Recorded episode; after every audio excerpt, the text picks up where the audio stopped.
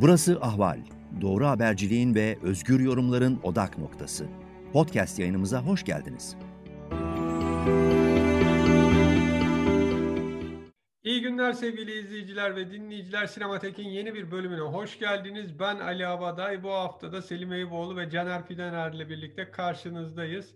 Öncelikle Selim ve Caner Hocama hoş geldiniz diyorum. Umarım iyisinizdir.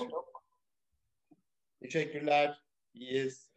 Ee, şimdi şeyden bahsetmek istiyorum. Bu hafta konuşacağımız konu Disney'in yeni filmi Disney Plus'a gösterilen Cruella ve Cruella'nın yanında prequel'lar ve sequel'lar yani bir hikayenin öncesini veya sonrasını anlatan e, devamını anlatan filmler üzerine konuşacağız. Tabii her programda olduğu gibi bu haftaki yayınımızda da spoiler bol bol olacak. Yani hem Cruella'dan hem diğer örnek vereceğimiz filmlerden baştan söylemiş olalım. E, Cruella esasında 101 Dalmaçyalı'nın kötü karakteri Cruella de Vil'in geçmişine, çocukluğuna, tamamen hani nasıl bir karakter olduğunu ve hayata nereden başladığına odaklanmış bir film. İşte Estella esas adı annesiyle birlikte doğuştan saçlarının yarısı beyaz yarısı siyah ve çok isyankar asi bir kız. Hatta okulda da çok asilik yapılıyor. Tam kovulacakken annesi okuldan alıyor ve diyor ki küçük bir kasabada sen zaten model olma e, şey mod, e, tasarımcı olmak istiyor. Tasarımcı olamazdın. Londra'ya gideceğiz. Ama gitmeden bütün bu başımıza belayı açan kişiyi göreceğiz diyor. Çok çok lüks bir malikaneye gidiyorlar ve o gün de bir parti var. Ve o malikanede annesi bir kaza sonucu ölüyor. İşte Estella diyor ki bu benim suçumdu. Londra'ya gidiyor. Londra'da işte hırsızlık yapan, hayatını o şekilde kazanan iki ufak çocuk Jasper ve Horace'la tanışıyor. Onlarla birlikte işler yapıyor, büyüyor ve ondan sonra moda dezinatörü olarak iş arıyor. O sırada çok meşhur bir barones var. Moda dünyasını kasıp kavuran. Baronesin yanında çalışmaya başlıyor ve o sırada ailesiyle gerçekleri öğrenip içinde uzun süredir bastırdığı Cruella kimliğini dışarı çıkarıyor ve macera böyle devam ediyor. Şimdi ilk olarak Caner Hocam'a soracağım. Caner Hocam filmi nasıl buldunuz? Valla çok eğlenceli buldum. yani bayağı uzundu da değil mi? İki buçuk saat falandı. Fakat ee, su gibi aktı gitti. 2 saat 15 ee, dakika kadar bir süresi var. Kaç? 2 saat 15 dakika. Evet, evet, evet. Ee, gayet yani e, izlenmesini önereceğim bir film olmuş ama tabii öyle sinema tarihinde kalıcı bir iz bırakması falan e, bekleme açısından değil. Ama hani insanın çoluk çocuk oturup e, eğlenerek seyredebileceği bir şey olmuş. Bir kere bu Estella Cruella ayrımı bana hemen daha önce de konuştuğumuz işte Dr. Jekyll and Mr. Hyde gibi kimlik bölünmesi içine çağrıştırdı. Onu tabii çok tolere edilebilir, kabul edilebilir bir hale getiren bir masal olmuş. Genel olarak böyle. Şu e, bir prekel olması e, ilginç. E, tabii o 101 Dalmaçyalı bayağı olmuş o da çekileli. Yani Glenn Close'un oynadığı e, şeyden bahsediyorum. 101 Dalmaçyalı'dan. Arada ciddi farklar var. Onu Devamı herhalde. onun 102 Dalmaçyalı diye. Aa onu görmedim. bir de 102 Dalmaçyalı.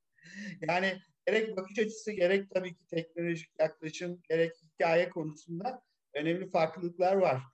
Ee, onu daha sonra konuşuruz. Ben önce şu sekel prekel sözcükleri üzerine e, bir şeyler söylemek istiyorum. E, biz bu sekel sözünü tıpta da kullanırız. İşte yara sekeli, işte çocuk felci sekeli kalmış falan e, Latinceden gelen bir sözcük seçer ve e, sonradan gelen kafile gibi bir özgün anlamı var. E, işte bir durumun, bir e, bizim açımızdan hastalığın, rahatsızlığın ya da bir e, filmin, şunun bunun devamı anlamında kullanılıyor biliyorsunuz. Sekel diye. E, yara sekeli olur e, tıpta ama şeyde de işte bu film filanca filmin sekeli deriz. Şimdi bu sözcük kenarda duruyor ama bir taraftan sinema dünyasında diyorlar ki ya biz bir hikaye anlattık ama bunun eskisini anlatalım. Yani bunun birçok örnekleri var. Buna da e, biraz e, ne diyeyim kurgu bir sözcük olarak sekelden prekeli. Pre ön demek ya önceki demek. Bir, bir kaynak bunun ilk 1958'de kullanıldığını söylüyor. Bir başka kaynak 1973'ü gösteriyor ama sonuçta yeni bir sözcük. Ve çok da hoş, keyif veren prekel örnekleri var. Ee, diyerek terimi öyle bir yerine oturtmuş olalım. Fakat tabii asıl önemli olan e, sözcük değil de hani ha şunu da söyleyeyim. Şimdi e, zaman olarak biz hani zihnimiz zaman tabii hep ileri doğru algılar. Fakat günlük hayatımızda e, bu prekel yaklaşımı günlük hayatımızda da vardır. Biriyle tanışırız. Onunla işte bir arkadaş kurarız ya da kurmayız.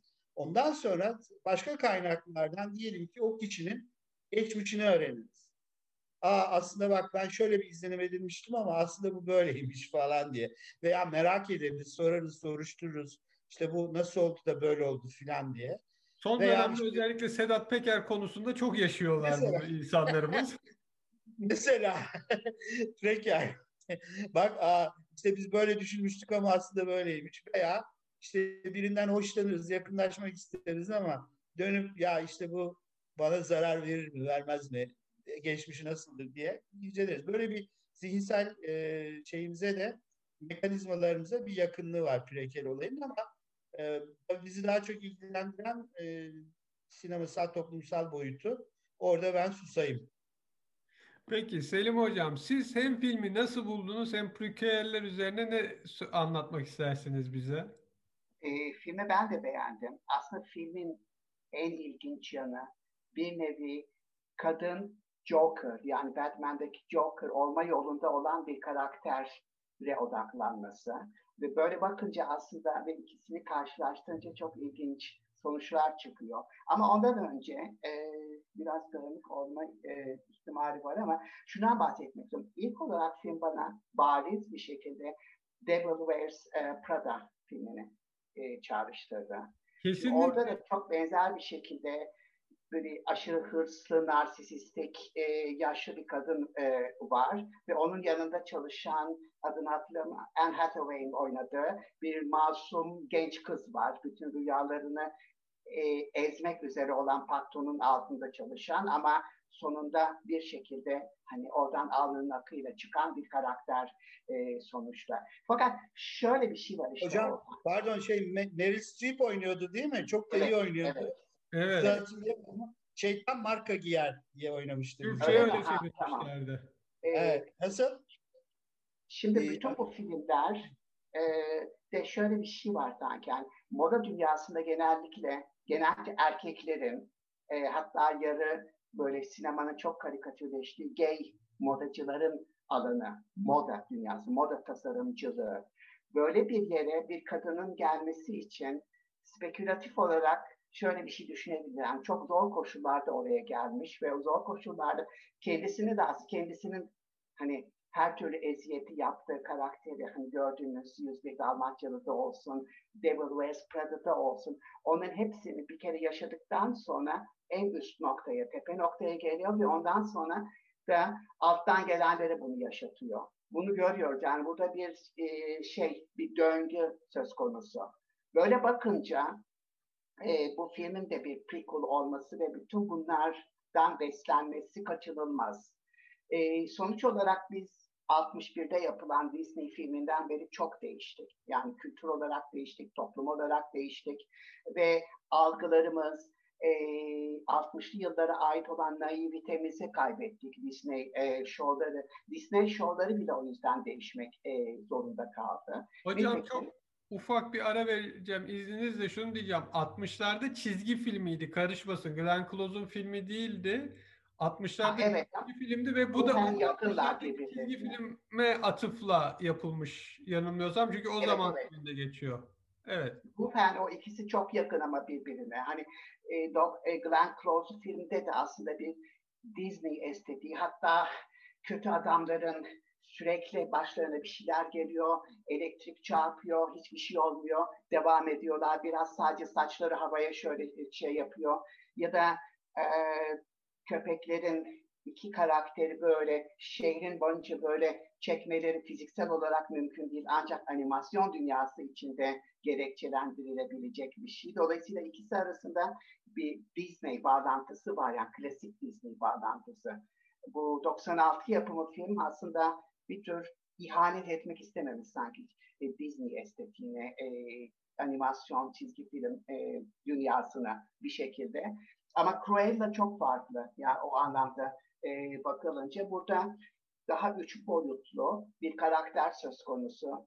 E, prequel'ın bir özelliği de zaten ilk başta yani e, spekülatif olarak o karakterlere geri dönüp onları açmak, onların dünyasını genişletmek, açıklamak ve oradan yola çıkarak aslında yepyeni bir orijin e, hikayesi yaratmak. O kadar ki aslında eski devam yani ilk film e, bu anlamda bakınca onun devamı sequel oluyor yani. O son derece yetersiz ve demode kalıyor. Yeni bir sequel yazmak, yaratmak tekrar gerekiyor hatta.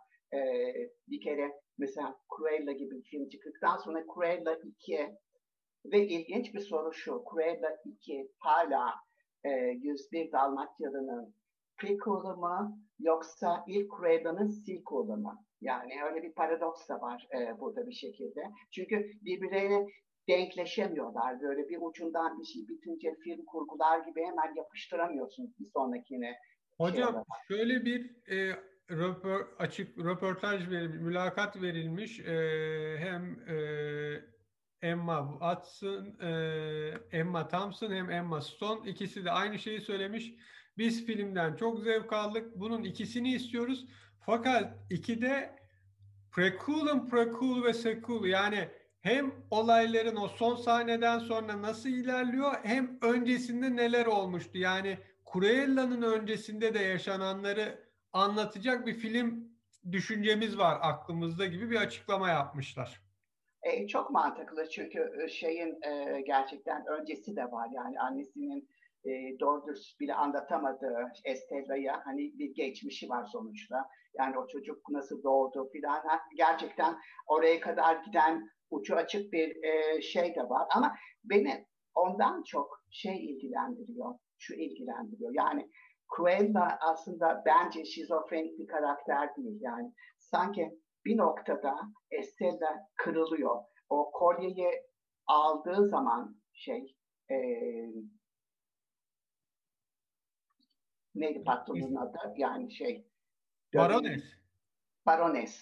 Aldığı zaman artık bütün gücünü, bütün kendine özgüvenini kaybediyor ee, şey olaraktan ve o noktada uzun bir sahne var zaten. Ben artık Estella değilim e, diyor ve orada sanki yeni bir yol ayrımına geldiğini düşünüyoruz. Bu noktada bana şey çok ilginç bir karşılaştırma geliyor. Yani bir tür Joker gibi anarşik, e, kaos yaratmaktan hoşlanan, e, hiçbir ahlaki kriteri olmayan, e, yaptığı her şeyden inanılmaz bir haz duyan, o yarattığı kaostan bir karaktere doğru dönüşüyor. Tıpkı Batman'deki Joker gibi. Ve Joker'ın bir özelliği hiçbir zaman bunları bir ölç almak için veya bir amacı olduğu için, bir hedefi olduğu için yapmıyor. Tamamen anarşik. Yani yaptığı, yarattığı o anarşiden böyle sürekli haz duyan ve ondan beslenen bir karakter. Ve şimdiye kadar hani böyle bir erkek karakter sadece tahayyül ediyorduk. Bu filmle birlikte ise bana sanki Joker olma yolunda olan bir Cruella gibi ben e, gördüm. Yani bu çağrışımı yarattı. Şunu soracağım peki ama şeyde ne düşündünüz? Bu son e, baloya gitmeden önce apartmanın üstündeyken Jasper'ın gelmesi ve Barones'i öldürmeyeceksin değil mi deyişinde hani orada yine bir Estella içindeki Estella'yı gösteriyor ya da işte siz benim ailemsiniz deyişinde hapisten kurtardıktan sonra yani sanki Cruella var ama bizim o çizgi filmde veya filmde gördüğümüz Cruella'dan farklı hani Jasper'la Horace'a karşı içinde bir ailem, onlarla birlikte büyüdüğüm şeyi hep ne kadar patron gibi davranmaya çalışsa da bu yeni filmde öyle bir taraf var. Ve Jasper'la Horace'ı artık şey görmüyoruz biz o başına her türlü sakarlığın geldiği, kazanın geldiği çok da zeki olmayan iki karakter değil. İşte o yüzden bu film bence yani buradaki karakter Joker olma yolunda olan bir Cruella. Joker henüz olmamış gibisinden. Yani bana öyle geliyor. Çünkü filmin en sonunda bir kere daha yani Cruella'nın Cruella olduğunu artık şey defterinin, Estela defterinin kapandığına dair şey sürekli hatırlatmalar var. Yani filmin üç yerinde aslında böyle bir ciddi hatırlatma var yani bize. Artık Estella yok. Estella ile yol ayrımına geldi Cruella gibisinden. Her seferinde biraz daha acımasız ki sonuçta Deville oluyor zaten. Yani daha önceki hani daha önceki demeyeyim de sequel'larda gördüğümüz Deville'nin kendisine dönüşüyor zaten. Ben Caner Evet, bağlantı varsa Hayır, nasıl oldu diye. Kayalıktan, O, o, kayalıktan atlama diyorsunuz değil mi? Bunu kesinleştiren olay. Kayalıktan Evet, evet. atladı ve biz öldüğünü düşündük. Sonra baktık Aa, aslında ölmemiş ama sanal olarak şekilde Estella orada öldü. Yani evet Estella orada ölüyor. Karakter olarak. olarak. Ama Evet. ben şunu düşünüyorum. ikinize de şunu sormak istiyorum. Şimdi hapishaneden kaçıştan sonra Jasper'la Horridge'ın şey yapması yani senle biz artık yolumuzu ayırdık. Sen çünkü bir sınırı aştın tarzındaki sözleri ilerleyen bölümlerde yine de bu Cruella'nın sağduyusu olacakları veya belli bir sınırı aşarsa terk edebilecekleri düşüncesini size de vermedim. İlk Caner hocama sorayım sonra da Selim hocama sormuş olayım. E, bu söylediğin de bana şeyi çağrıştırdı. Pinokyo'nun vicdanı çekirge vardır ya. Belki de onlar öyle bir e, vicdan şeysi olarak, e, sembolü temsili olarak e, devam edebilirler. E, ama tabii zaman içinde hani yeni prekel, prekelin prekeli veya bu prekelin kendi sekeli e, çekilirken ki toplumsal e, düz, düzen, yani o zaman içinde bulunduğumuz toplumsal şartlar falan da bunu belirleyebilir diye düşünüyorum. Fakat en başından beri o kızın saçlarının siyah ve beyaz olması, yarı siyah yarı beyaz olması e, sonuçta bu ikisinin birbiriyle uzlaşabilir olduğu gibi de yorumlanabilir. Hani Dr. Jekyll and Mr. Hyde. Yani bir e, ne diyeyim bir periyot olarak, bir çağ, bir dönem olarak e, bir, bir biri egemen oluyor, sonra öbürü geliyor, onun yerine geçiyor. Yani önce Estella, Sonra Cruella geliyor onun yerine geçiyor ama bir şekilde sanki bana hep e, çekirdek halinde de olsa ikisinin bir arada bulunduğu gibi anlıyorum ve bu dönüşümü de e, izleyici açısından yani izleyiciye hitap etme açısından insanın e, ergenlikte yaşadığı dönüşüme bir şekilde karşı gelebileceğini düşünüyorum. Orada bir, e, bir taraftan fiziksel olarak insanın bedeni değişir. Bir taraftan da hani çocukluğun masumiyetinden e, daha işte ne diyeyim genç döne gençliğin e, daha gerçekçi tırnak içinde dünyasına gireriz ergenlik e, geçerken ve daha çok da bu film e, sanki bu duygulara bu döneme e, özellikle tabii kız çocuklara yani işte ergenlik dönemi veya öncesindeki kız çocuklara ama aileleriyle birlikte seyredebilecekleri şekilde bir film yaparak hani onlara hitap etmiş gibi geldi bana. Peki Selim Hocam siz ne düşünüyorsunuz bu iki yardımcısının sağ duyusu olup olmayacağı? Bir de siz Joker'e benzettiniz ama çift surat, double face'i andıran bir yanı da yok mu Cruella'nın? Tabii ki var ama yani dediğim gibi ben böyle aşama aşama e, Estel'i hala kaybettiğini düşünüyorum. Hatta o iki hırsız arkadaşı dahi Estel öldü diyorlar ve en sonunda onu kabullenerekten beraber çalışmaya ve işi büyütmeye karar veriyorlar. Sonra o diğer e, sarışın şey e, modacı e, e, da, Arti, art.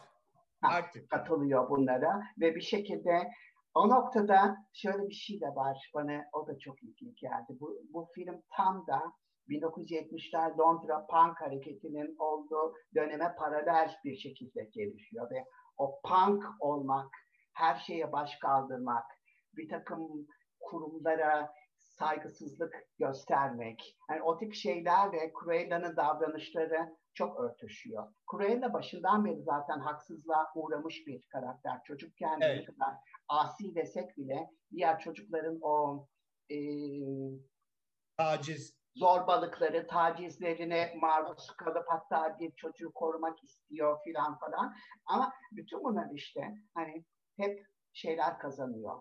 Hani kurumlar, tacizciler kazanıyor. Onlara hiçbir şey olmuyor filan. Bu işte Estella'yı yavaş yavaş o naiviteden koparıp da e, daha yetişkin, daha cynical bir e, karaktere dönüştürüyor bence. Bu aşama aşama oluyor tabii ve sonunda da Deville ve arkadaşlarından birisi onu Devil diye okuyor. Sonra öbürü evet.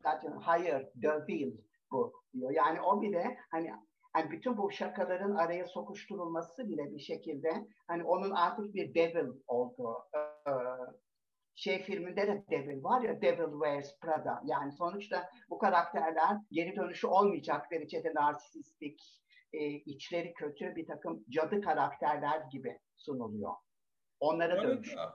Okuldaki arkadaşı Anita gazeteci oluyor ama 101 Dalmaçyalı'da da esas köpeklerin sahiplerinden biri Anita hatta işte Glenn Close'un oynadığı filmde de şey eski bir okul arkadaşı olarak karşısına çıkıyordu. Evet. Oraya bir bağlantı da güzel şekilde kurmuşlar. Evet. Ee, şeyi tabii ilginç yani iki köpeği hediye etmesi ve onların işte 101 Dalmaçyalı olacağını bilmemiz işte Pongo ve Perdita'yı Roger'la Anita'ya hediye etmesi ve onların ileride karşılaşacak olması da hani mid credit'te e, o bir evet şey bağlantısı e, bir tür prequel sequel hani ilişkisi tekrar orada kurulmuş ama bana şey de ilginç geldi. E, ilk iki köpeğin, baronesin köpeklerinin e, Estel'in annesine hani öldürmesi, e, uçurumdan e, atması. E, Estel'de bu bir travma olarak kalmış. Yani Disney filmindeki o sevimli Dalmaçyalılar 101 tane burada tam tersine Türkçe'de bir hani bir sevimli köpek imajı var bir de it dersiniz. Yani o baronesin evet. o iki Dalmaçyalısı tamamen böyle bir it gibi böyle hırlıyorlar zaten.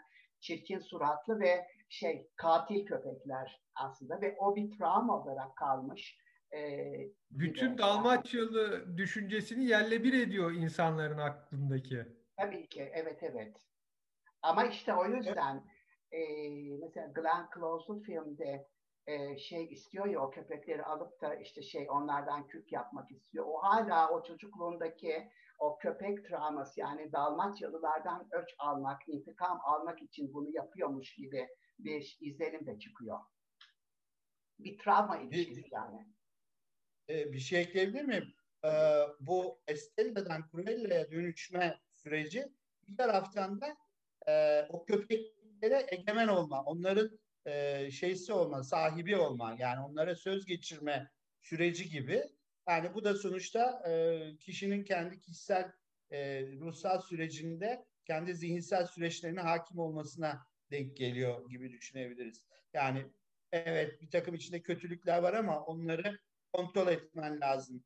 Ne kadar büyürsen bunu e, tamam kötülükleri kullan hiç yok olmayacak ama onları e, iyi bir şekilde kullan gibi algıladım ben o köpeklerle ilişkisini. Ben biraz da şey olarak düşünüyorum. Şimdi masallar da değişti. Mesela e, kızımıza şey okuyoruz biz. Rapunzel'i okuyoruz ama Rapunzel'i bir erkek kurtarmıyor. Rapunzel kendi kendini kurtarıyor ve sonrasında cadı avcısı oluyor. Veya işte Eyvah. ormanda uyuyan prensesse bu sefer uyuyan prens oluyor. Prenses prensi kurtarıyor. Böyle masalları daha feminist, daha kızların ayakları yere basacak şekilde değiştirmeye başladılar. Ondan sonra işte Hansel ve Gretel yaramaz çocuk, cadı esasında iyi. Bunları en sonunda cezalandırmak istiyor filan gibi.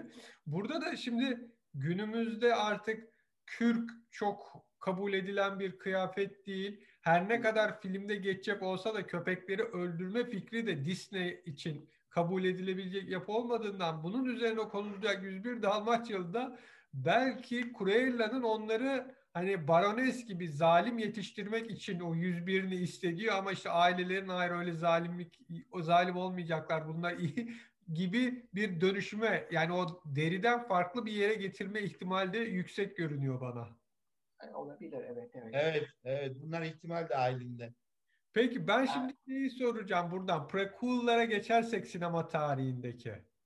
Mesela Baba 2'yi nasıl değerlendiriyorsunuz Selim Hocam? Önce size sorayım sonra Caner Hocam'a. Çünkü o Baba 2 aynı zamanda bir, hem bir prequel hem bir sequel.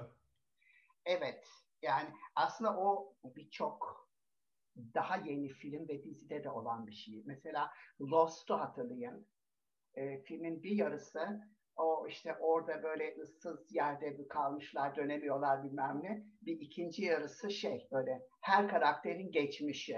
E, bu ciddi bir zaman farkı. Flashback'lere ilerleyen bir diziydi evet. Evet. Dolayısıyla hani prequel'ların kendisi, yani prequel olmanın kendisi aslında böyle oyunsal bir şey. Yani sadece parantez içinde geçmişte şu olmuştu. Bir flashback gibi değil yani prequel aslında. Yani en büyük farkı bence mesela Casablanca filmine bir klasikten örnek vereyim.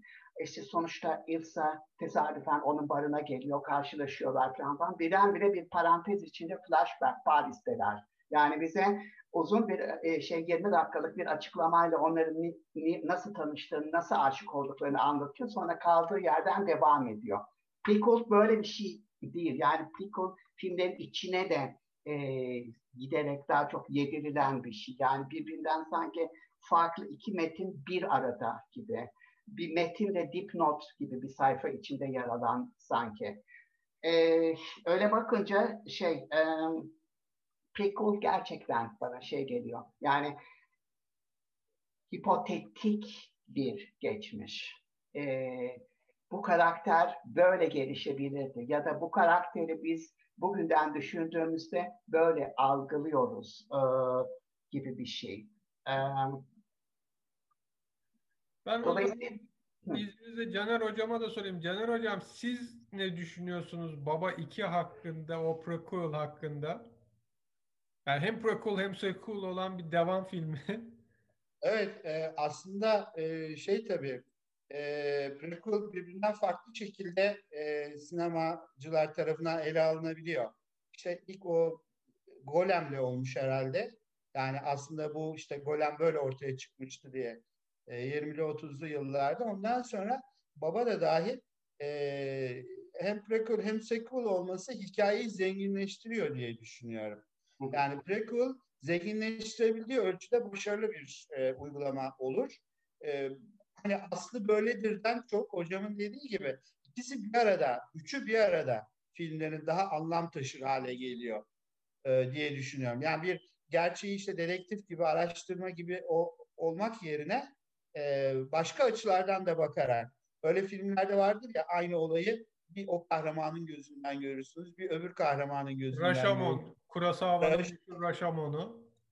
Evet, tipik örneği odur tabii onun prototipi. E, Citizen Kane de bir nevi. E, tek bir karakterin farklı versiyonlardaki geçmişi mesela. Hangisi hocam? Citizen Kane. Ha tabii tabii. O da çok güzel bir örnek orada.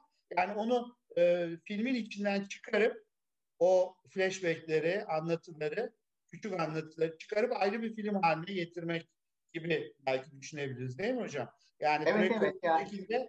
Bir bize yeni bir dünya sunuyor. Yeni bir fantezi dünyası. Yani daha doğrusu zihinsel olarak yaratılmış yeni bir dünya. Bunun orijinali de zihinsel bir dünyaydı. Ama başka bir zihinsel dünyayla bunu geliştiriyoruz. Terminator serisi var. Çünkü Terminator serisinin bir farkı geç hani ilerleyen filmlerde geçmişe dönmesi ve geçmişi yeniden şey, e, düzenleyip hani sizin bahsettiğiniz prequel'a uygun ayrı bir sequel'a geçmesi. Evet. Bir taraftan da sequel tarzı ilerlemesi var. Yani o franchise olarak baktığımızda farklı yollara sapmış bir yapı. Belki bunun örneği üzerinden biraz daha açıklayıcı olabilir düşüncem var. Gerçi şunu da eklemeli. Düz ayak prequel'lar da var Terminator'da. Mesela The Sarah Connor Chronicles. Yani dizi olarak sene öncesine götürüyor.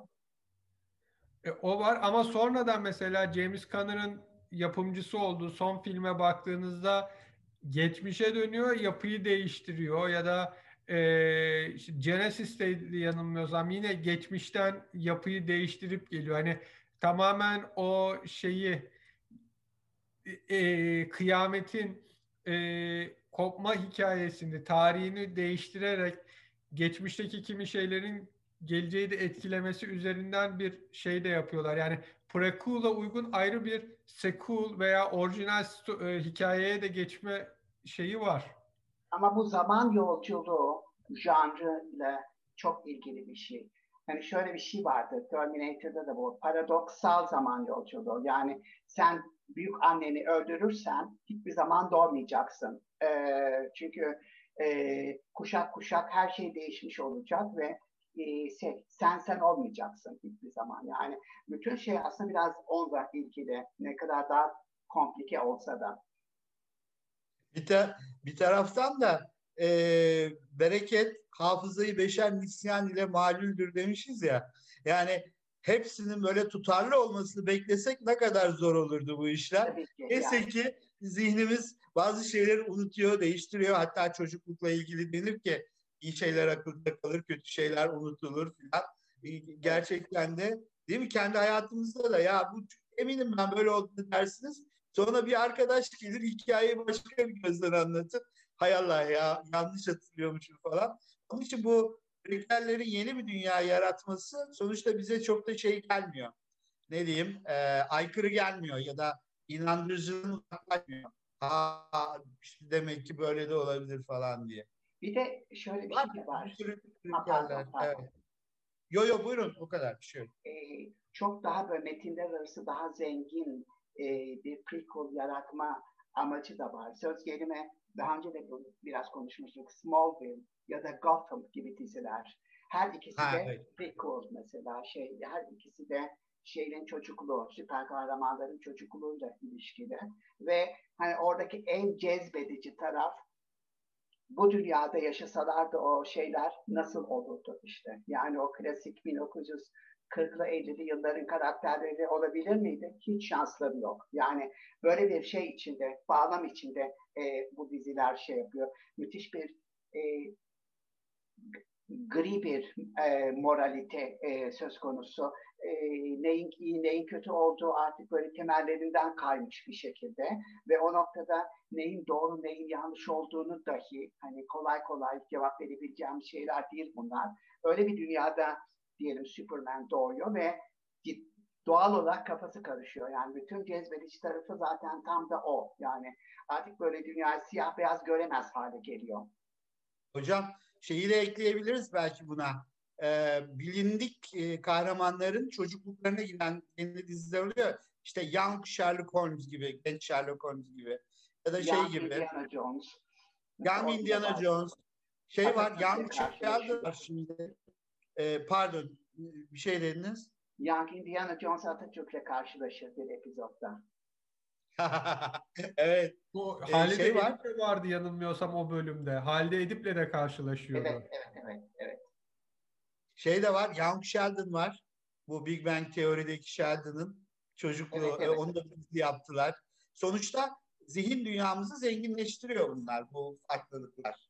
Daha da provoke ediyor işte. Yani o karakteri artık yeniden kurmamız evet. gerektiğini söylüyor ve bir taraftan da daha önceki versiyonların artık hani sırtımızı çevirip de unutmamız gerektiğini filan şey yapıyor. Çünkü bugüne hiç hitap edemez hale geliyorlar zaten.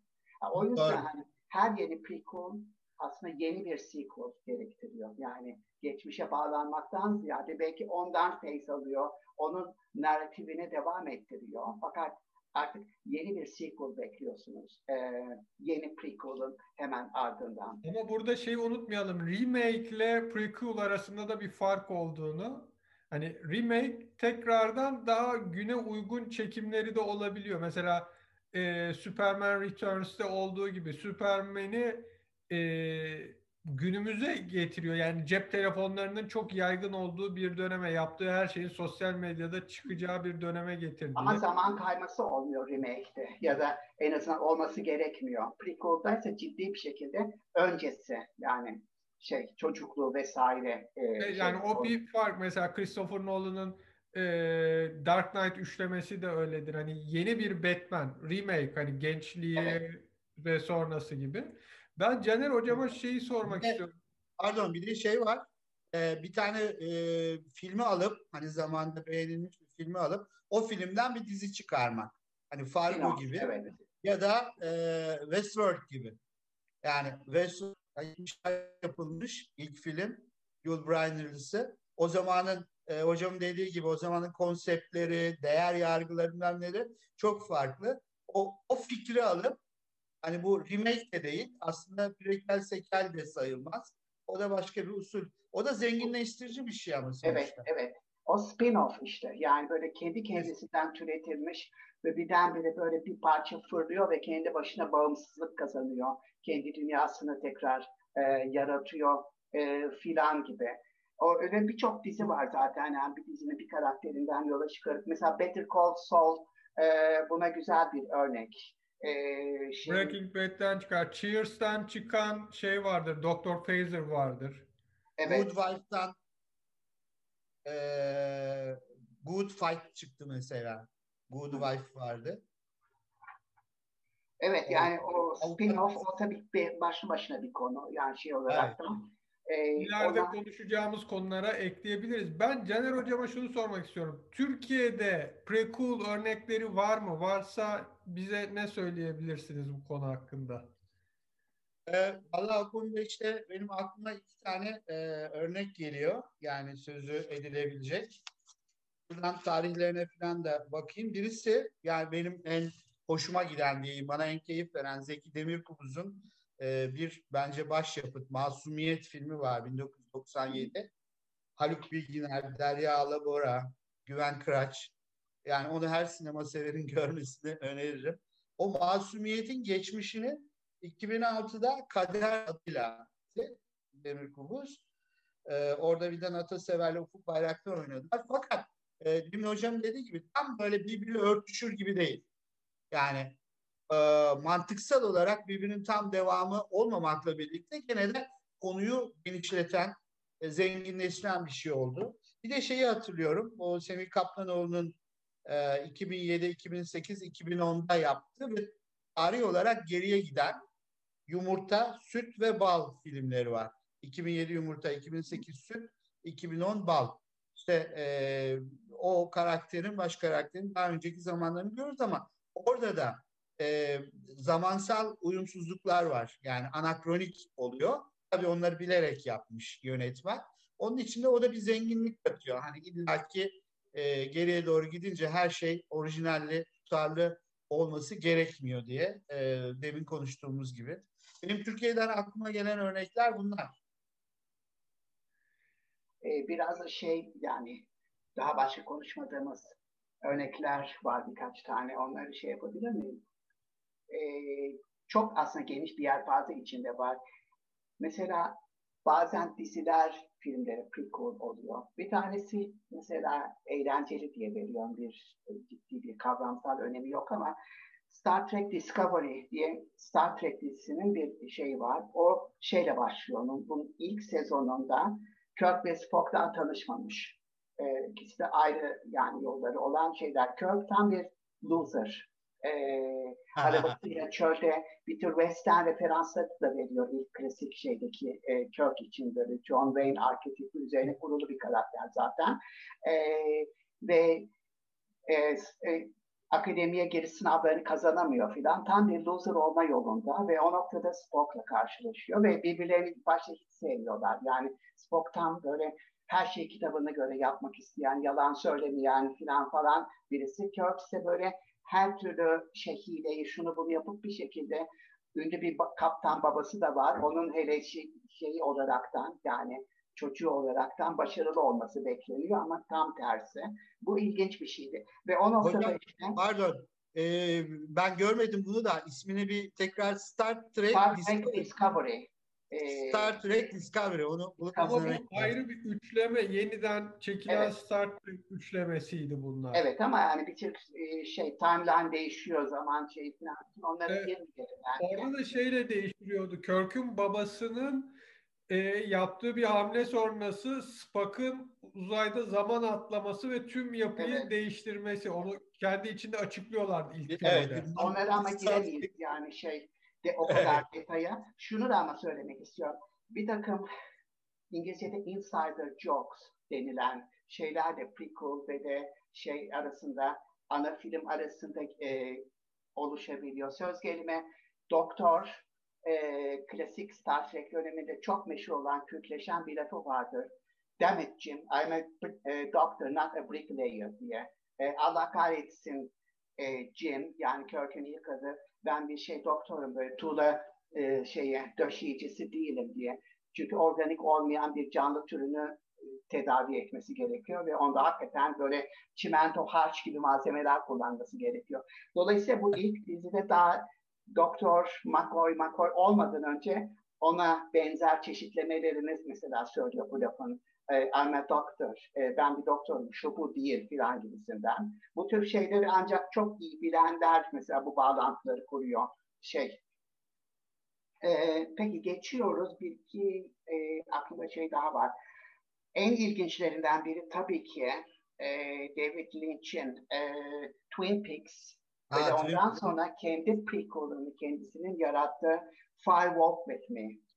Ve de aslında Fire Walk With Me'de e, şey um, neydi adı öldürülen kadının? Hatırlıyor musunuz? Şu an yok.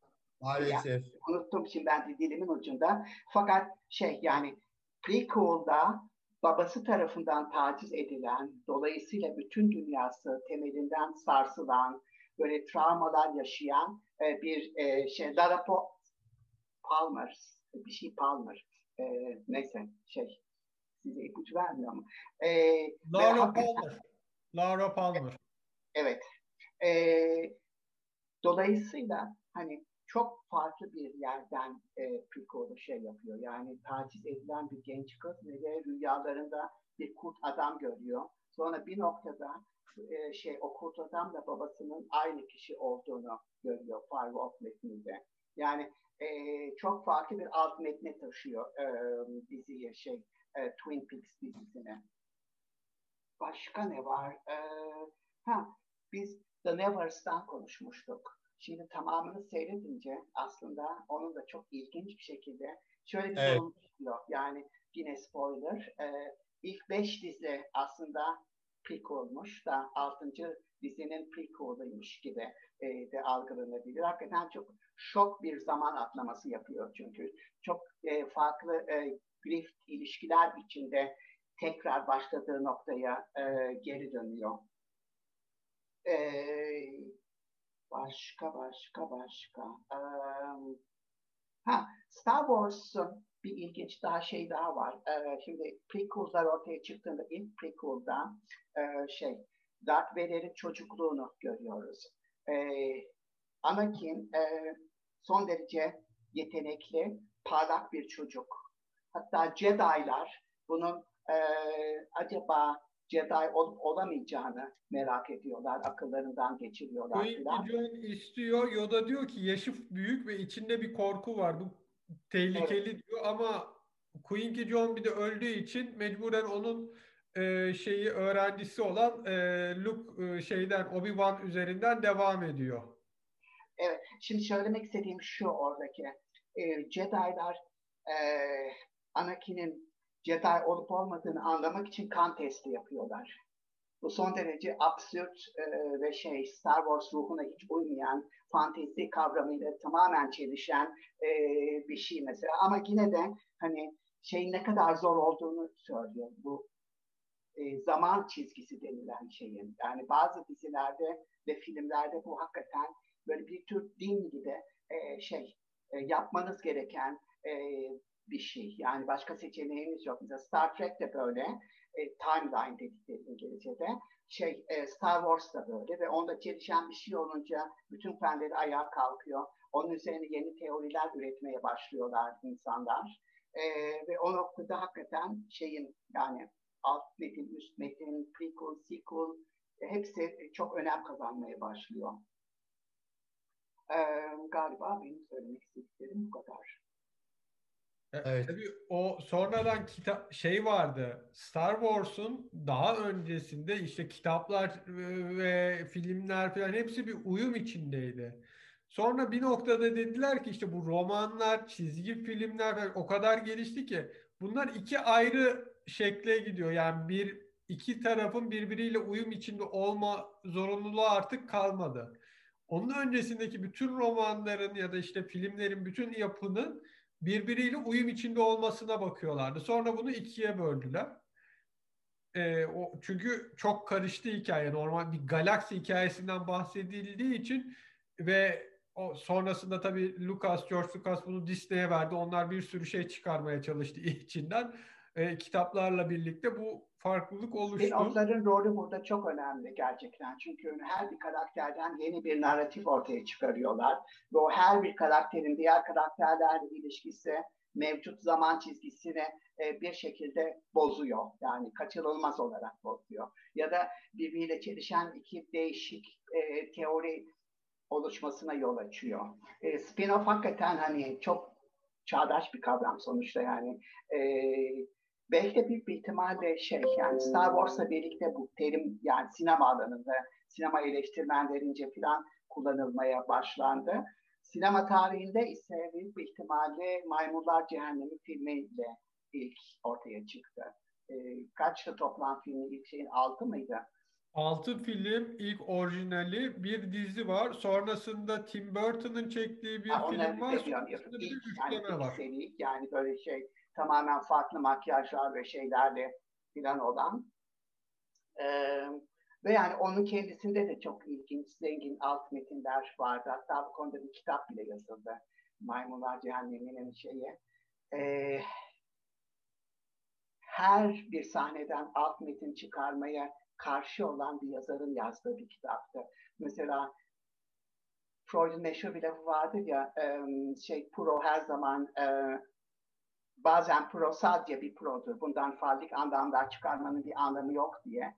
Onun gibi şeyde de Maymunlar Cehennemi'nde sarı bir okul otobüsü var. Onun arkasına şempanzeler oturuyor, önüne goriller oturuyor falan. Bu siyahlarla beyazlar arasındaki o ayrıcalıklı toplumun bir alt metni gibi gözükebiliyor. Fakat öyle olması da gerekmiyor falan gibi.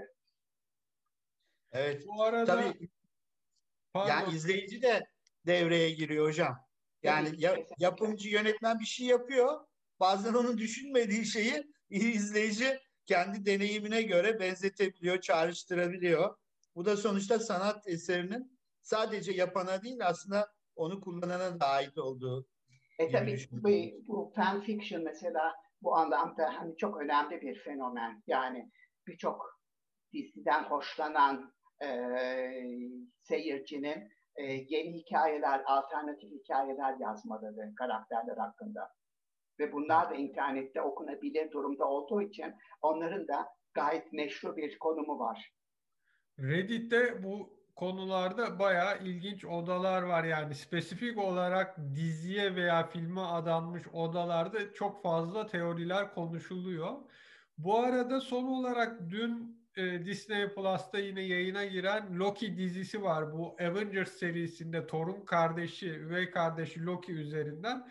Orada da işte zamanda yaratılan kırılmaların tekrar nasıl düzeleceği üzerine hikaye başladı. Bir taraftan da bugüne kadar çekilen bütün Marvel Avengers serisini bir şekilde yana itti. Yani bugüne kadar izledikleriniz bu hani çok bundan sonra izleyeceğinizle bağlı değil. O a, a, alt bir düzeydi gibi çok kilit bir sahneyle bütün o Infinity Stones hikayesini kenara koydular. Çok ilginç bir sahne. Ee, buradan da Marvel Avengers serisini sevenlere Loki'yi kesinlikle izlemelerini tavsiye ediyorum. Galiba bu ee, gençlere hitap ediyor.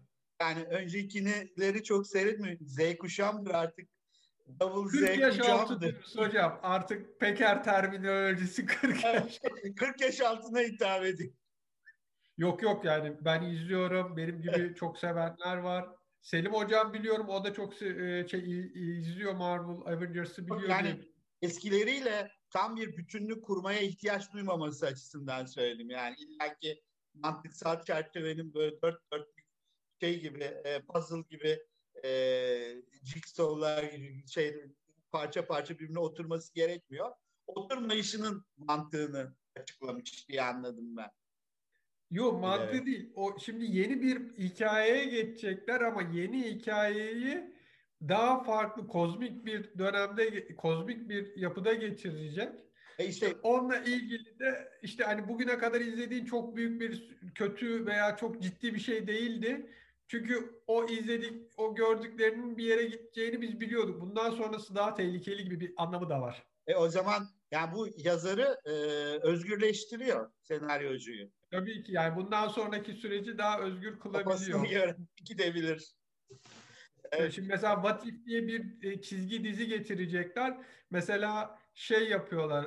E, çeşitli karakterleri mesela o Guardians of the Galaxy'de işte dünyadan kaçırılan çocuk yerine Wakanda'dan Black e, Panther'ı kaçırsalar ne olurdu çocukluğunda? Aa, güzel. Veya işte e, Kaptan Amerika yerine Agent Carter olsaydı işte e, Kaptan Britain gibi nasıl olurdu? O da güzel. Negatif yani bir anlamda. Evet, vatifler gelecek. Peki Cruella ve Cruella ile birlikte konuştuğumuz prequel'lar üzerine son bir söylemek istediğiniz var mı yayını bitirmeden? Ee, ben ben izninizle iki örnek eklemek istiyorum. Ee, çok gelecekten ve son günlerden bahsettik ama bir de bu e, muhtemelen sinema tarihindeki ilk örnek olabilir. Daha prequel sözcüğü ortada yokken Paul Wegener'in Golem'i demin öyle bir adı geçmişti.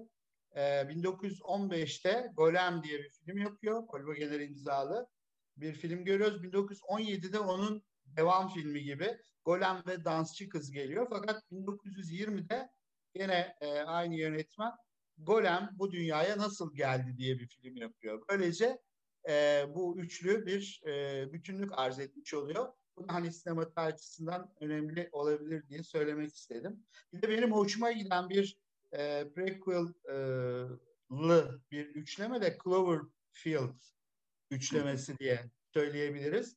2008'de e, Türkiye'de Canavar diye oynamış Cloverfield olarak bir film görüyoruz 2008'de. Sonra aradan vakit geçiyor. 2016'da Cloverfield yolu 10. Yani 10 Cloverfield Line diye bir film. Hatta şeyler, video çekimleri falan geriye doğru e, yani sırf video çekimden oluşan. Ondan sonra 2018'de işte bu canavar, değişiklik, felaket nasıl oldu sorusuna cevap arayan Cloverfield paradoksu. The Cloverfield Paradox diye bir yeni film görüyoruz. Ve hani bu şekilde o üçleme bir bütünlük kazanmış oluyor. Ee, bunu hatırlatmak istedim. Mutlaka başka örneklerde vardır bugün sözünü etmediğimiz ama sonuçta özellikle Selim Hocam'ın e, kuramsal katkılarıyla hakikaten konu bayağı benim zihnimde açıldı yani. Sağ olun hocam. Aa, rica ederim. Selim Hocam sizin son söylemek istediğiniz bir şey var mı? Ben son bir diziden bahsetmek istiyorum kısaca. Bu tam kendisi bir prequel değil ama dizinin kendisi prequel kavramları üzerine oluşmuş. Bir İspanyol dizisi var. E, Zaman Bakanlığı diye. Ministry of uh, Time diye. Burada e, bir takım mağaralardan değişik geçmiş zamanlara e, şey yapılabileceği keşfediliyor İspanya'da ve birçok insan e, bunu tarihi kişisel avantajlar için değiştirmek e, için kullanıyorlar. Ve bu çok tehlikeli tabii sonuçlar oluşturuyor. Çünkü geçmişi değiştirirsiniz bugün İspanya'sı ne olacak filan gibisinden. Ee, bir bakanlık kuruyorlar. Tamamen resmi tarihi korumak üzerine. Yani ilgin komik tarafı da o. Çünkü falanca olayı birisi yaparsa Cervantes Don Quixote yazamamış olacak. Oradan kelebek e, etkisiyle bambaşka yerlere böyle sıçranacak filan gibi böyle bir hipotez üzerine kurulu dizi. Çok eğlenceli gerçekten. Ve hani resmi kavram tarihiyle oynaması da o açıdan güzel. Ee, Hocam şeye hatırlat. Var yanılmıyorsam. Nasıl? Amerikalıların da benzer bir dizisi var. Geçmişe yolculuk yapıp tarihin önemli olayları üzerinde duruyorlar. Caner Hocam siz bir şey diyordunuz. Şeyi hatırlattı bana bu. Görünmez kentler, Tarık Albino'nun görünmez kentlerinde şehirlerden birisi böyle küreler vardır. Ee, insanlar giderler ve kendi hayallerinde aslında nasıl olması gerektiğini düşündükleri şehirde dolaşırlar falan. İşte evet. artık şehir başka bir hale gelmiş ama onlar kendi zihinlerindeki çok böyle e, yaratıcı, hoş bir kitaptı zaten Görünmez Kentler. E, temel bir kitap Calvino'nun. E, onu hatırladım ben. O kadar. Teşekkürler. Evet. Peki. O zaman sevgili izleyiciler ve dinleyiciler bu hafta bu bölümde de bizle birlikte olduğunuz için teşekkür ederiz. Artık bildiğiniz gibi Ahval'in YouTube kanalına abone olduğunuzda Sinematik ve diğer yayınlardan da anında haberdar olabilirsiniz. Haberleri ahvalden okuyabilirsiniz. Facebook ve YouTube'dan bizi takip ettiğinizde haberlere engelsiz bir şekilde ulaşabilirsiniz. Gelecek yayınlarda görüşmek dileğiyle. Hoşçakalın, iyi günler. Hoşçakalın. Hoşçakalın. Ahval podcastlerini tüm mobil telefonlarda Spotify, SoundCloud ve Spreaker üzerinden dinleyebilirsiniz. Apple iPhone kullanıcıları bize iTunes üzerinden de ulaşabilir. Türkiye'nin ve hayatın cıvıl cıvıl sesleri Ahval Podcast dizisinde. Kulağınız bizde olsun.